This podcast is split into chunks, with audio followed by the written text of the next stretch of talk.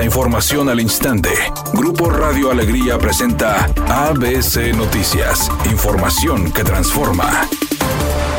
¿Qué tal? Muy buenas tardes, esta es la información. Los municipios metropolitanos concentran el 60% de denuncias de violencia familiar en Nuevo León y colocaron a la entidad en el tercer lugar nacional durante 2023. Ante este panorama, especialistas en prevención de delito urgen a la implementación de políticas públicas para reducir la incidencia de este problema. Se detalló que es necesario que las fiscalías califiquen los tipos de violencia. De igual manera, comentaron que en la mayoría de los casos, las víctimas de violencia se desaniman por los procesos legales tan largos y optan por declinar a la denuncia al dar a conocer los 10 acuerdos migratorios en la reunión de alto nivel de autoridades de México y Estados Unidos, la secretaria de Relaciones Exteriores, Alicia Bárcena, dijo que se homologarán las cifras migratorias con actualizaciones semanales y se celebrará una reunión trilateral con Guatemala para combatir a los grupos delictivos dedicados a la trata y tráfico de personas. La canciller mexicana señaló la importancia de garantizar la integridad de los migrantes. Se va a hacer una visita conjunta al estrecho de Darién, que es de donde comienza la migración, para que podamos reunirnos con autoridades panameñas, colombianas, para ver sobre todo el tema del tráfico de personas y poder ayudar a los migrantes.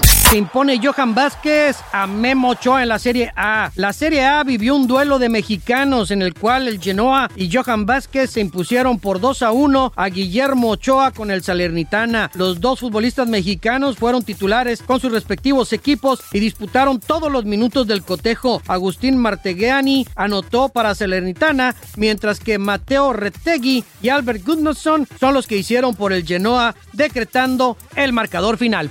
El hecho de que Taylor Swift asista a los partidos de la NFL para apoyar a su novio Travis Kelsey no ha sido tomado para bien, pues los aficionados de los Bills de Buffalo abucharon afuera y dentro del estadio a la cantante. La artista también fue abuchada después de que los jefes de Kansas City, equipo donde juega su novio, eliminó a los Bills de Buffalo, que se encontraban en su ciudad. Hasta el momento, Taylor no se ha pronunciado al respecto. Redacción y voz Eduardo Garza Hinojosa. Tenga usted una excelente excelente tarde. ABC Noticias, información que transforma.